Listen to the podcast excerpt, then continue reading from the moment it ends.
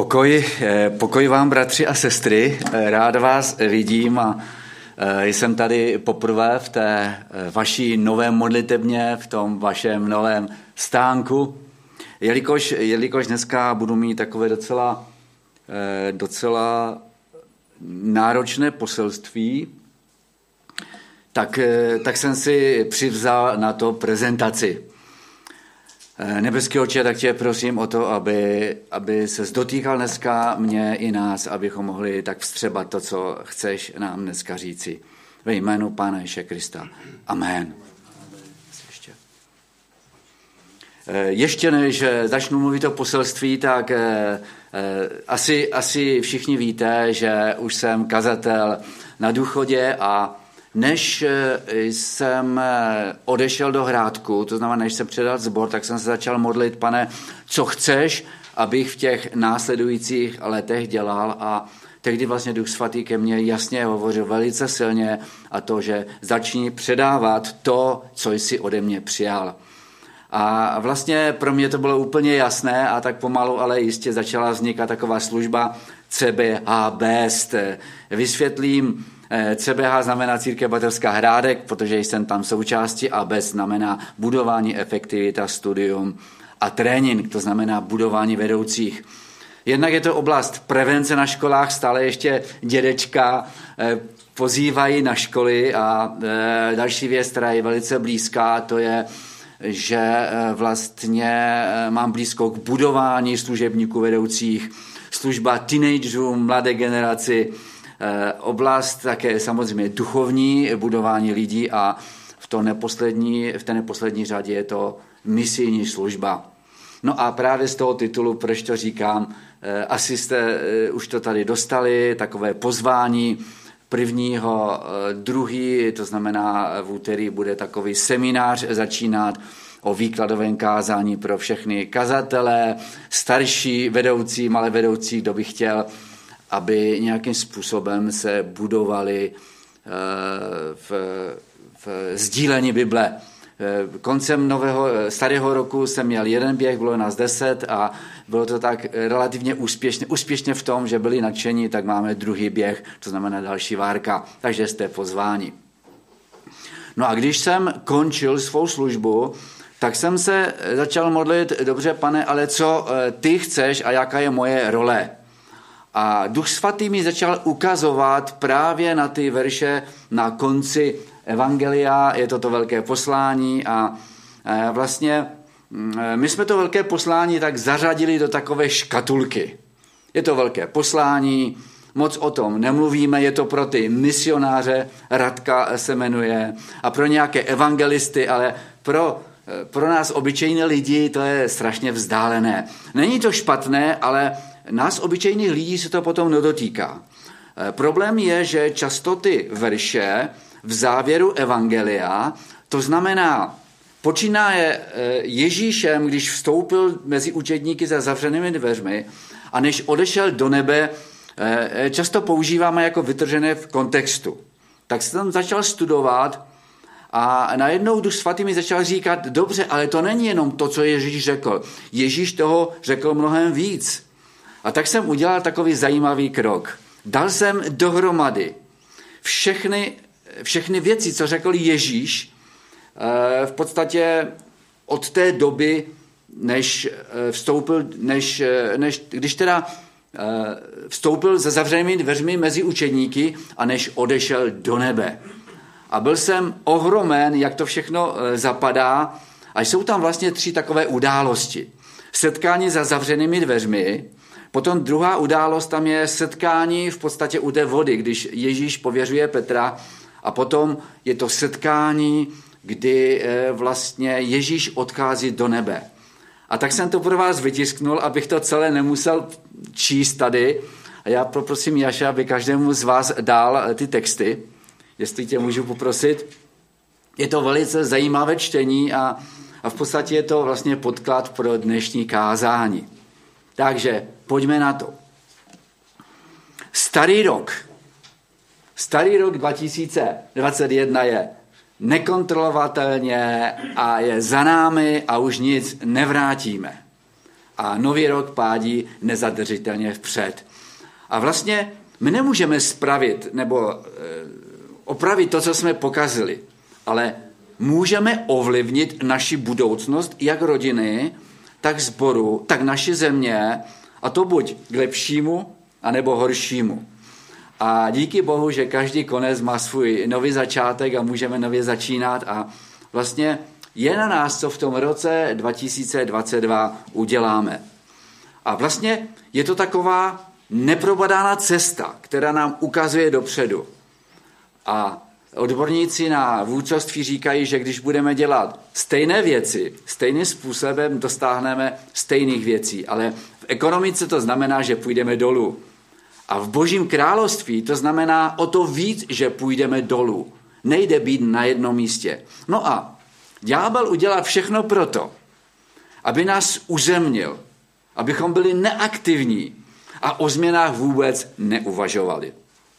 A vlastně naše cesta, eh, kterou, která je před náma, je podobná Izraeli. Jo? Izraeli, který měl jít do zaslíbené země.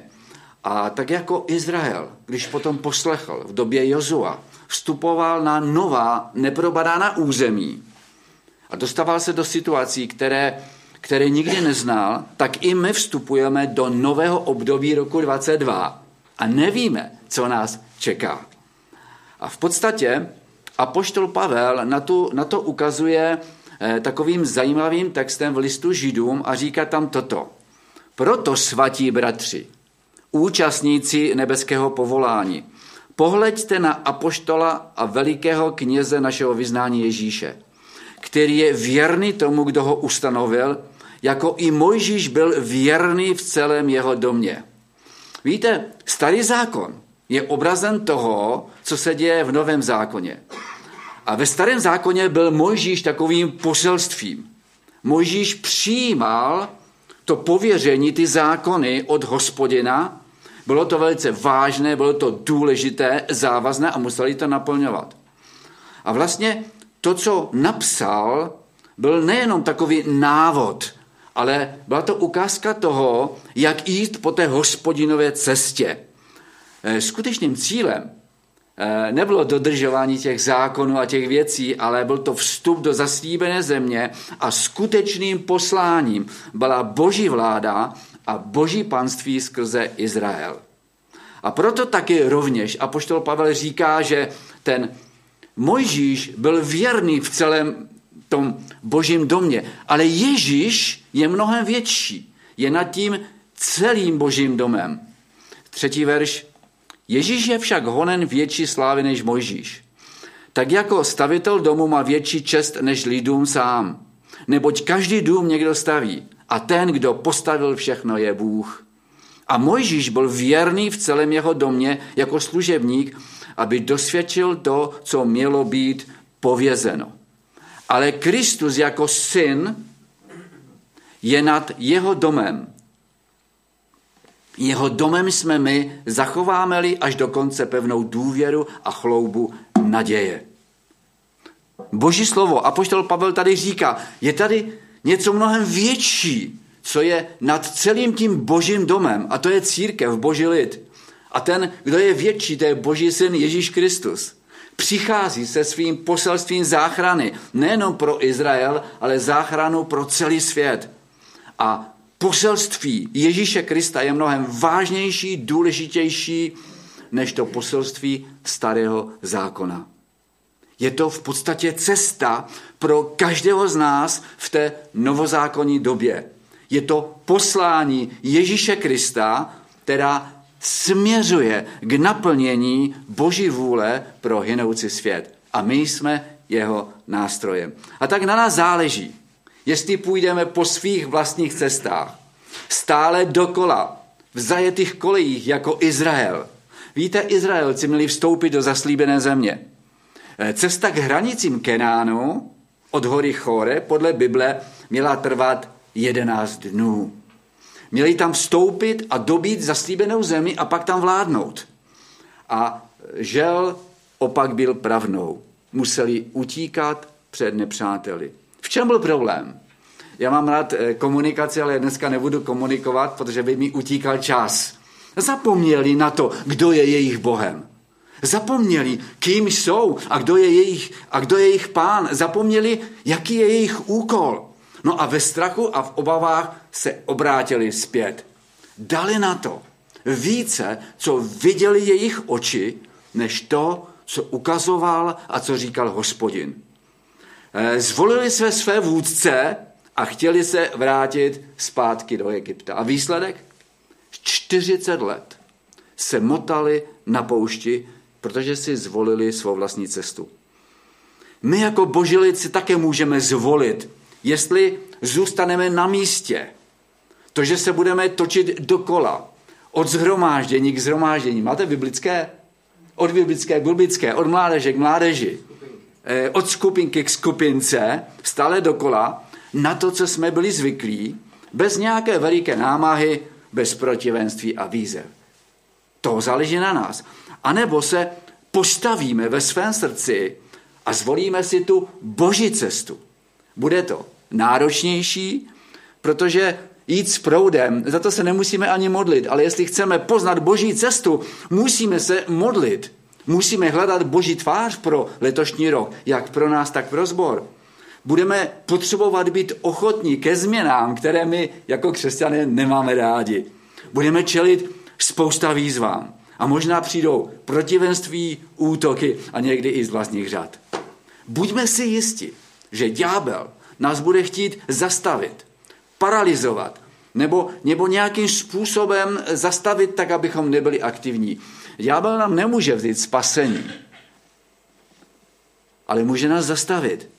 A lidé, kteří žijou od neděle k neděli, nejsou pro něho nebezpeční. Ale ti, kteří se postaví a řeknou, hospodine, tady jsem, jaká je tvá cesta, tak z těch má ďábel strach. Takže, pojďme teda k tomu našemu poselství. To byl takový úvod. Eh, Pan Ježíš Kristus, eh, když se narodil na zem, tak v podstatě tím, že se Ježíš narodil, tak se prolomilo boží království do našeho padlého světa. Ďábel se marně staví Ježíše zastavit. Chce zastavit rodící se boží království. Chce zlikvidovat Mesiáše v zárodku. Máme nedávno po Vánoci a víme, co se tam dělo. Nakonec Ježíš na kříži totálně porazil ďábla, ďábel prohrává a boží království se začíná nekontrolovatelně doslova šířit. Ježíš Kristus, když tady byl na zemi, tak tři a půl roku vyučuje své učedníky tomu, co přijal od otce a co chtěl předat dál. To, co mu zjevil otec, aby pokračovali v tom jeho díle, které on započal aby ten odkaz Ježíše Krista předali dalším generacím, aby se Boží království mohlo rozšířit do všech koutů světa. A než Ježíš odchází do nebe, v těch pár momentech od toho času, kdy se objevil za zavřenými dveřmi, do toho momentu, než odchází, tak v podstatě předává svůj odkaz, předává to své poslání. A já bych z toho textu přečetl jenom některé věci. Neuvádím to verše, eh, protože to je poskládané, jak někdy kážeme tady z toho místa, tady z toho místa, tady z toho místa, tak dneska budeme kázat z těch všech míst dohromady. Doma si to přečtěte. Jedenáct učedníků odešlo do Galilie nahoru, kterou jim určil Ježíš. Když ho spatřili, poklonili se mu, ale někteří pochybovali. Když se tedy sešli, tázali se, pane, v tomto čase chceš obnovit království pro Izrael? Řekl jim, nepřísluší vám poznat časy a doby, které otec uložil ve své vlastní pravomoci. Ale přijmete moc Ducha Svatého, který na vás přijde a budete mi svědky v Jeruzalémě, v celém Judsku, v Samarsku až do nejzaších končin země. Byla mi dána veškerá pravomoc na zemi i na nebi. Jděte tedy do celého světa a vyhlašte evangelium všemu stvoření. Kdo uvěří a bude pokřtěn, bude zachráněn. Kdo neuvěří, bude odsouzen. Toto znamení, tato znamení budou doprovázet ty, kteří uvěří. V mém jménu budou vyhánět démony, budou mluvit novými jazyky, Budou brát hady do rukou a vypílí něco smrtelného, nijak jim to neublíží. Na nemocné budou vkládat ruce a ti se budou mít dobře. Jděte tedy a čiňte mi učedníky ze všech národů. Křtěte je ve jméno Otce, i Syna, i Ducha Svatého a učte je zachovávat všechno, co jsem vám přikázal. A hle, já jsem s vámi po všechny dny do skonání tohoto věku. A hle, oni vyšli a vyhlásili všude evangelium. Pán pracoval s nimi a potvrzoval to slovo znameními, která je doprovázela. Amen. Pán Ježíš Kristus zhrnuje svou celou tři a půl letou službu tady na zemi. Předává to svým věrným učedníkům. Předává jim to, co přijal od otce. Shrnuje těch tři a půl roku a říká, předávajte to dál. No a to, co jim chtěl předat, a to, co chtěl předat nám, můžeme zhrnout do jedné jediné věty. To, co jste ode mě slyšeli, to, co jste mě viděli dělat, to, co jste se mnou zažili a to, co jste i sami dělali, teď vezměte a předávejte dál. To není jenom to velké poslání, ale všechno, co Ježíš přinesl. Učedníci Pána Ježíše Krista to vzali vážně. Začali naplňovat to poslání. Zahltili svým poselstvím celou tehdejší říši. A to neměli internet římskou. A důsledkem toho bylo, že dneska se tady můžeme scházet. Evangelium přišlo k nám a my jsme mohli uvěřit. Mohli jsme poznat Ježíše Krista jako záchránce. A tak otázka zní, co s tím poselstvím? Co s tím, co s tím poselstvím uděláme my? Zařadíme ho do škatulky velkého poslání pro nějaké misionáře, evangelisty a nějaké borce, kteří na to mají?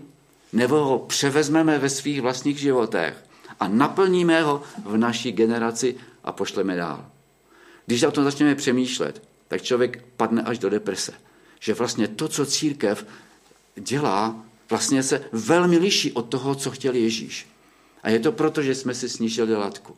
Takže celé to poselství eh, dneska zní, pojďme naplnit poslání Pána Ježíše Krista. Vlastně to poslání, to poslání je v podstatě cesta a má takové tři základní kameny, o kterých bych se s vámi chtěl dělit. Eh, samozřejmě, já tady dneska nepřinesu nic jiného, než to znáte. Všechno to znáte, o tom víte, ale chci to dát do takového celku, protože nechci vytrhovat ty věci z kontextu. Takže, vlastně bezprostředně předtím, než Ježíš odchází do nebe, Ježíš jim říká toto.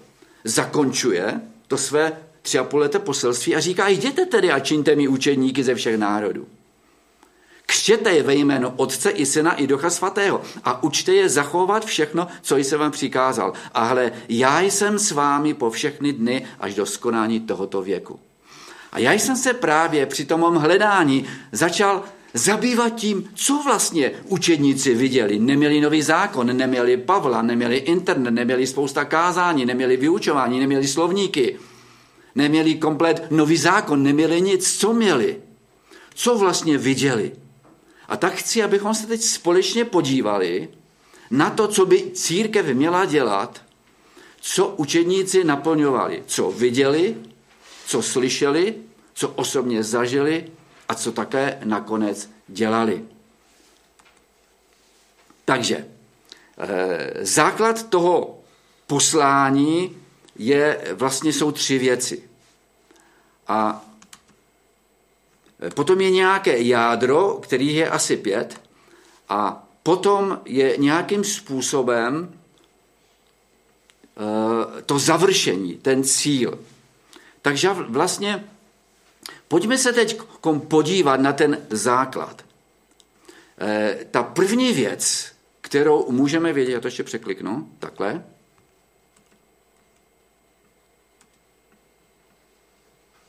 Ono mi to nějak nechce poslouchat. A nevadí.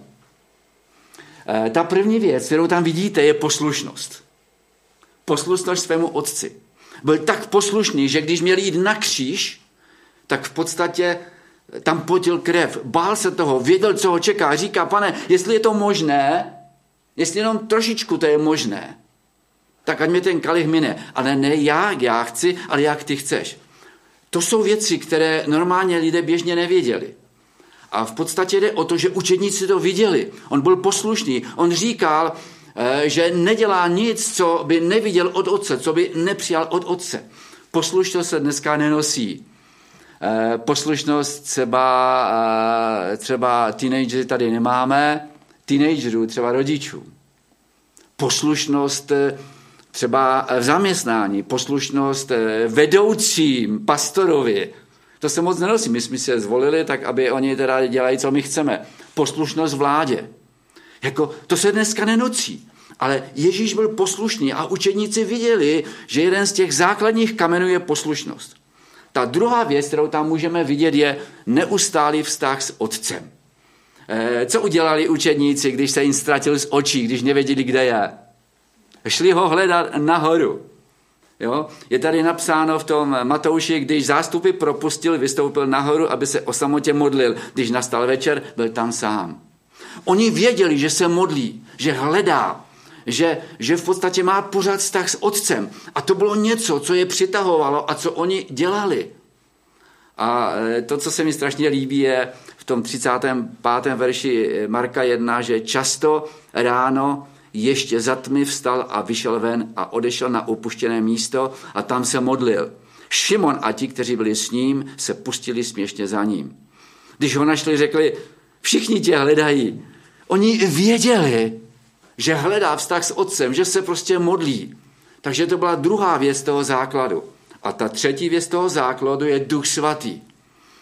Pán Ježíš Kristus byl první člověk na zemi, který se narodil z ducha a narodil se z vody.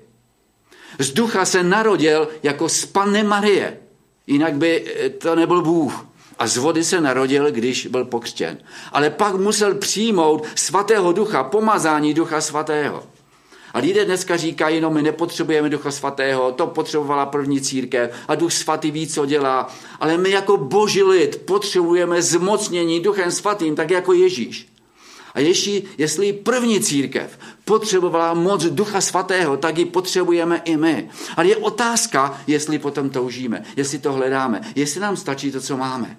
Já si myslím, že jako církev boží lid ve Slesku se musí vrátit těm kořenům našim bratřím, letničním, kteří hledali moc a pomazání svatého ducha. Takže to je ten základ. No a to učeníci viděli, s tím zažili a usilovali o to. Eh, potom, eh, potom je to jádro, to, co bylo hodně vidět. Eh, ta první věc toho jádra bylo uzdravení a vysvobození. Podívejte se na jednu věc, že Ježíš kdekoliv přišel, uzdravoval každou chorobu a každou nemoc. Dokonce vyhaněl démony. Víte, absolutně nikoho nikde neodmítnul. Uzdravoval osobně, uzdravoval i v zástupech. Dokonce posílal učedníky, aby to dělali. No a učedníci to viděli, oni to zažili a taky to dělali. Víte, později Petr a Jan uzdravují chromého mrzáka od narození u krásné brány. A to je zvláštní. To, co mám, to ti dám. Nemám peníze, nemám, nemám konto v bance, ani žádné auto, nemám místo někde v nějakém azyláku, kde by ti mohli pomoct, ale to, co mám, to ti dám ve jménu Ježíše Krista, vstaň i choď. Ježíš vyháněl démony a vysvobozoval zajeté. A my si říkáme, no to není tak jednoduché. No právě proto potřebujeme jít na kolena, hledat vztah s otcem, potřebujeme pomazání, potřebujeme vědět, co říká nebe abychom mohli jít dál. Takže to bylo uzdravení a vysvobození. Další věci z toho byly znamení a zázraky. Možná si řeknete, no to už je taková ta veliký, veliká laťka. Víte, to, co učeníci viděli a to, co sami zažili, že Ježíš proměňuje třeba vodu ve víno. A já si říkám, k čemu to bylo dobré? Když nakonec tam možná z toho opili. Utišuje bouři na moři, dokonce chodí po vodě. Vyhlašuje eh, démonům, že mají třeba do, do vepřů. Nasetil pět tisíc lidí, čtyři tisíce. Nechává dokonce usnout fíkovník svým slovem. Křísí Lazara, bratra Marty a Marie. Eh, křísí, eh, v podstatě jeden člověk řekl, že Ježíš zkazil každý pohřeb. Samozřejmě to není lidské, ale křísí v dobu z městečka Nain. No a samozřejmě před začením ještě uzdravuje toho člověka, kterému asi Petr utěl ucho. Víte, když ještě za svého života Ježíš posílá učedníky, tak jim říká, přiblížilo se království nebes, uzdravujte nemocné, probozujte mrtvé. To je síla. Nevím, co z toho se jim podařilo, ale víme jednu věc, že boží moc byla na nich a lidé viděli, že, že boží moc Ježíše Krista se skrze tyto učeníky projevuje. E, samozřejmě ani uzdravení, ani znamení a zázraky nejsou cílem, ale jsou prostředkem pro to, aby se mohlo šířit Boží království. A učedníci to viděli, oni to zažili.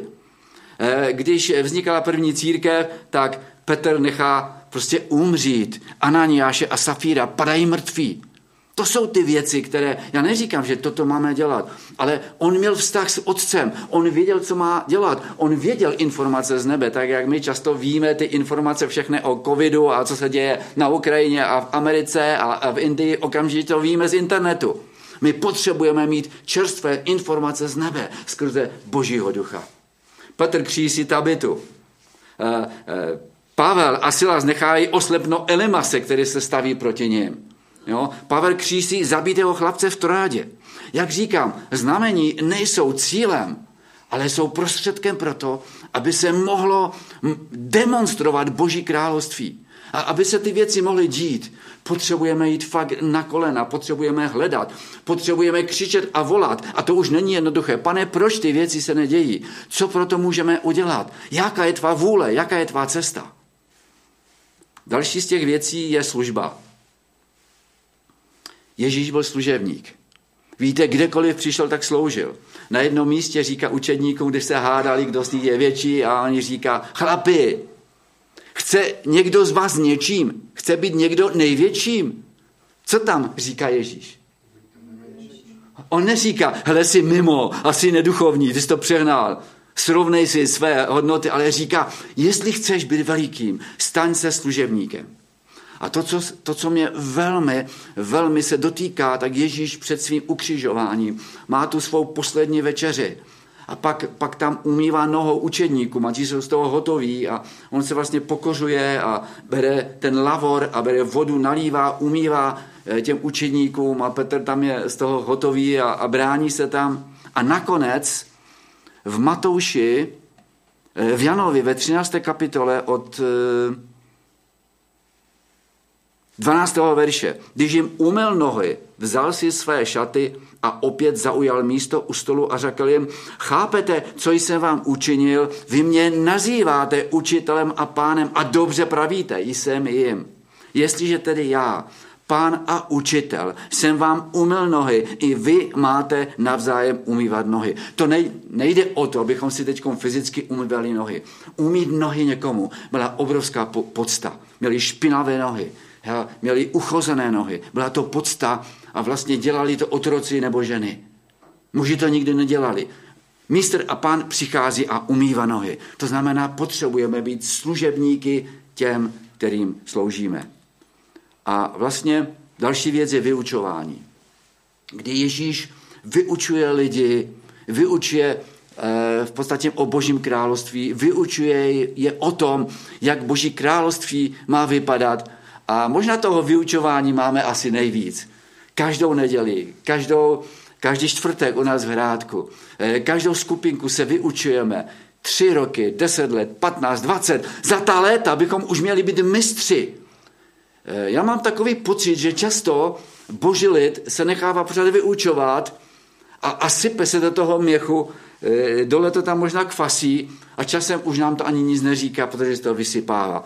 Potřebujeme někoho vyučovat. A koho máme vyučovat? No ty, kteří přijdou, kteří se znovu zrodí, ty, kteří přijmou křest, oni budou potřebovat naše zkušenosti. Eh, já bych o tom mohl mluvit eh, fakt skutečně hodně, ale, ale říkám, zahltil bych. A poslední věc, kterou učeníci viděli a zažili, je budování.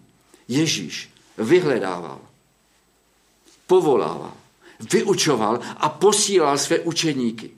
Těch dvanáct, dokonce si vybral Jidáše. Jako to šílené, protože musíme si uvědomit, že Ježíš byl člověkem na zemi. prožíval emoce, prožíval strach, obavy, prožíval eh, možná nemoc tam nevíme, ale zimu a, a možná hlad. A on věděl, kdo je Jidáš. A ta představa, že tady je někdo mezi námi, kdo, kdo mě zradí, je šílená. A v podstatě v Lukáši v 6. kapitole ve 12. verši napsáno toto. Stalo se v těchto dnech, že vyšel nahoru, aby se pomodlil a celou noc strávil v modlitbě boží. Všímejte si, než udělal rozhodnutí, jde před otce, modlí se, celou noc se za to modlil. Než si vzal nějaké principy, které dává dnešní svět a podle toho vybral, kdo je hezký, kdo je vysoký, kdo je schopný, kdo je studovaný, kdo má vysokou školu, ne. I takové povolával. Ale vybral ty, kterému ukazoval nebeský otec. Když nastal den, zvolal si své učedníky a vybral z nich dvanáct, které také pojmenoval apoštoly. Takže těch dvanáct učedníků, které vybudoval, převrátili vzhůru nohama tehdejší svět. A my také potřebujeme, nejenom jako pastor a starší, ve všech úrovních vyhledávat ty, možná, kteří jsou odmítnutí, začít budovat, začít, jich nějakým způsobem pozdvihovat. V rámci služby vůdcovství jsme měli teď celý rok eh, takovou, takový seminář roční pro chlapy. Jmenuje se to Každý muž bojovník. Slyšeli jste o tom? Měli jste to tady? A teď vlastně jsme to ukončili a jeden z těch bratří, a byl jsem překvapený, že tam byla polovina starších zborů. To, to bylo skvělé a tak jsme, bylo jich asi 12, tak jsme si s Josefem, naším pastorem, to rozdělili na dvě skupinky. A teď říkali, jak, jak změnilo to jejich manželství jak to změnilo jejich hledání, protože v tom budování byly tři části. Ta první část, ve které chlapi, možná vy ne, ale chlapi jinde eh, selhávají, to je mít čas s Bohem, hledání Boha. To je důležité. Druhou část jsme měli o, o vztahu k manželce a k dětem a ta třetí část, to byly takové věci, jako je hledání smyslu života, sex, nebezpečí sexu, eh, peníze a, a další rušné věci. Takže doporučuji, pokud eh, tady s tím někdo přijde, doporučuji, skutečně to je něco, co vás vybuduje. Takže budování. Eh, problém nás v církvi je to, že často na to nepamatujeme. No a cílem, cílem toho je v podstatě, e, není, že budeme budovat dobrý rodinný sbor. Cílem toho poselství Ježíše Krista není svatost. Svatost je základní předpoklad. Není, není to, a, abychom měli skvělé chvály, abychom oslavili Boha, ale cílem poselství Ježíše Krista je záchrana hříšníků. 1. Timoteovi 1.15. Věrohodné je to slovo a zaslouží si plného přijetí. Kristus Ježíš přišel na svět, aby zachránil hříšníky. Já jsem z nich první, říká apoštol Pavel. Prosím vás, to není o evangelizaci. Evangelizace je akce, ale je o to omýšlení abychom cokoliv děláme, cokoliv přemýšlíme, cokoliv produkujeme tady v tomto sboru, abychom přemýšleli o tom tak, aby mohli být zachráněni hříšníci. Ať už ten, kdo má možnost evangelizovat na ulici, anebo ten, kdo tady uklízí. A to je, to je něco úžasného. Jako Mojžíš vyvýšil hada v pustině, tak musí být vyvýšen sen člověka, aby každý, kdo v něho věří, měl život věčný. Neboť tak Bůh miluje svět, že dal svého jediného syna, aby žádný, kdo v něho věří, nezahenul, ale měl život věčný. Vždyť Bůh neposlal svého syna na svět, aby svět odsoudil, ale aby byl svět skrně něj zachráněn. Kdo v něho věří, není souzen. Kdo však v něho nevěří, je již odsouzen, protože neuvěřil ve jména jediného syna Božího. Víte, nedělní zhromáždění. To není místo, kde máme dovegetovat, doplazit se do Božího království. To má být porodnice, kde se mají rodit noví lidé do Božího království. To má být nemocnice, kde budou uzdraveni ti, kteří, eh, kteří jsou nemocní, aby byli zdraví. To je bojová porada, abychom věděli, jak dál jít dopředu. Takže záleží na nás, jak to prostě postavíme. Samozřejmě je to, je to rodina, kde je místo, kde můžeme být společně a tak dále. Mohli bychom o tom mluvit další hodinu. Takže problém je v tom, že často zapomínáme na ten základ. Bez poslušnosti, protože já jsem takový. Jo, pořád někdo do nás nutí. Bez vztahu s Bohem. Vždyť já si přečtu veršíček. Eh, ti chlapi, o kterých jsem mluvil, začali ráno vstávat před svou prací hodinu, jo, půl hodiny, hodinu. Eh, měli jsme sdílení, navzájem jsme se sdíleli s těmi verši, které Bůh nám mluvil. A bylo to něco úžasného. Může to dělat každý. Vztah s Bohem, hledat, co Bůh chce v mém životě, v mém zaměstnání, v mé škole, eh, tam, kde jsem, v našem zhromáždění. A bez Ducha Svatého. Nikam se nedostaneme. Někdy, někdy zapomínáme na ten cíl, na, ten, na ty ztracené a je to služba sami sobě a, Eh, zaměření jsme na to, abychom obstáli, abychom se měli dobře, aby všechny služby fungovaly. Eh, samozřejmě, Stašku, já neříkám, že služby nemají fungovat, to je na prvním místě. Budování rodiny. Víte, v čem je problém v církvi batrské, a já už jsem o tom mluvil na mnoha místech, tak to můžu říct, že budujeme takzvané rodinné sbory. Eh, vypadá to velmi, velmi duchovně. Ale víte, rodina ve starém zákoně to byl táta s mámou, e, někdy ten táta měl 4-5 manželek, což, je, což není moc dobré. Měli spoustu dětí, měli tam své rodiče, to znamená prarodiče, jejich děti měli další děti a ty už měli děti, to znamená, byla to veliká, veliká rodina. A často to byl komplex stanů, kde oni žili a vlastně e, byli otevřeni na hosty. Toto je boží rodina. Rodina v současnosti, v současném světě, v církvi je to trošku jinak, je to tak, že to je táta, máma, rodiče, to už tam k nám nepatří, protože ti by nám do toho moc mluvili, maximálně dvě děti.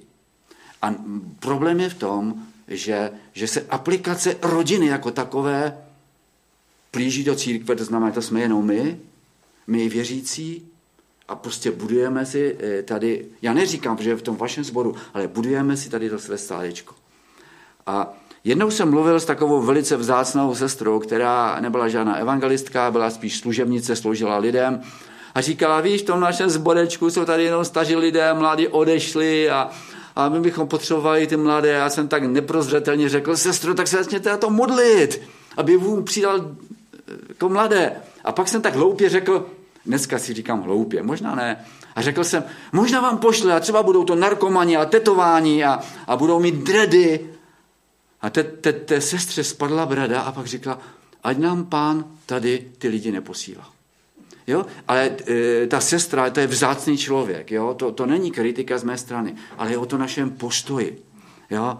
Takže nejhorší je, když zapomeneme na ten základ. Bez hledání, bez ducha svatého, bez poslušnosti. To není církev. Bez pohledu na ztracené, co to vlastně je, co nám vlastně zbude. Uzdravování, to bylo v první církvi, oni to potřebovali, my už ne. Nemů, nemůžeme přece na Bohu něco vynucovat, bratře pastore a bratři starší. Eh, máme přece doktory, jo? Eh, vysvobození vymítaním démonů, no to, to, eh, to víte, v té první církvi oni už to neznali a my to dneska víme, že to jsou psychické nemoci, poruchy, máme na to psychologii, psychiatrie, hlavně léky. Eh, samozřejmě ne všechny psychické nemoci jsou démonické, ale často jsou. Eh, máme, eh, máme tady službu, ano, různé stacionáře, domovy pro seniory. Jeden bratr, ten bratr to byl můj táta, byl ze 12 dětí, a nakonec tři umřeli, tak jich bylo devět. A on řekl toto, když se staral o svou nemohoucí mámu, ještě se svou sestrou. Řekl toto. Rodiče máma byla schopná uživit a vychovat 12 dětí. E, bylo 9. Ale těch 9 dětí není schopné se postarat o jednu nemohoucí mámu. No to je dnešní svět. Takže domovy důchodců, stacionáře, rozvozídla, ti se postarají. Samozřejmě já to nenegoduji, ty, tyto služby, ale nemělo by to být naším takovým postojem. Vyučování, to je teologie pro zasvěcené. A hlavně musíme být tolerantní k ostatním menšinám, Nikoho se nedotknout a dělat kompromisy. A budování vedoucích přece nemůžeme nikoho manipulovat nebo někam tlačit. Každý sám osobně si musí něco zvolit. No a pro klíčové vedoucí tady máme volby. Tak proč? E, takže to je něco, co hodně prožívám a je na nás, jestli se dáme svou vlastní cestou. Co s tím poselstvím uděláme? Víte, Izrael, starověký, odmítl tu boží cestu Ignoroval to poslaní Mojžíše, i když to měli jasné. Proč? Protože se báli toho, co přijde. Víte, na poušti tam měli jistoty. Měli tam maso, měli tam prostě vodu, měli tam neobnošené topánky, možná ženy měli problém, protože si nemohli koupit nové, e, samozřejmě tam nebyly markety. Jo? V podstatě, když je hospodin posílal, tak to odmítli. Když jim řekl, vraťte se, tak, oni šli bojovat a skončilo to katastrofou. Zvolili své, své vůdce a chtěli se vrátit do Egypta. Ale problém toho je, že Egypt to je smrt. Do zaslíbené země nechtěli. Bůh je nemohl nechat umřít ten svůj národ, tak museli 40 let na poušti dokola chodit, než vymřela celá ta generace, která reptala. My si také můžeme zvolit poušť. Nebude to poušť z písku ani z kamení, točit se sami kolem sebe, dělat všechno pro to, abychom to došli do nebe, nepřipustit žádnou změnu, protože vždycky to tak bylo. Víte, já už jsem taky ve věku, kdy změny některé nejsou příjemné, ale nechci se zastavit. Já nechci být 40 let na poušti, aby Bůh musel kvůli mě čekat, než něco udělá. Eh, možná pak hospodin bude muset čekat, pokud nepokročíte dalších obrazně 40 let, než přijdou noví lidé a řeknou, já chci jít. A nebo zvolíme tu boží cestu. Rozhodneme se převzít poslání Pana ještě Krista a začneme se modlit, pane, co je můj úkol tady v tom? K čemu mě povoláváš? K čemu mě připravuješ? Izrael po 40 letech stojí na stejném místě. Mají stejnou vizi a mají stejnou poslání. Jozue po, přebírá to poslání od Mojžíše. Ono se nezměnilo.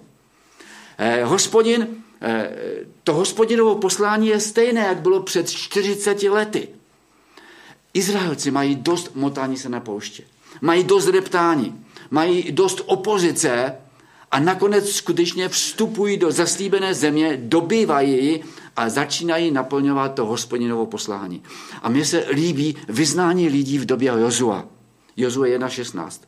Jozuovi odpověděli, vykonáme vše, jak si nám přikázal. A do všeho, do čeho nás pošleš, půjdeme.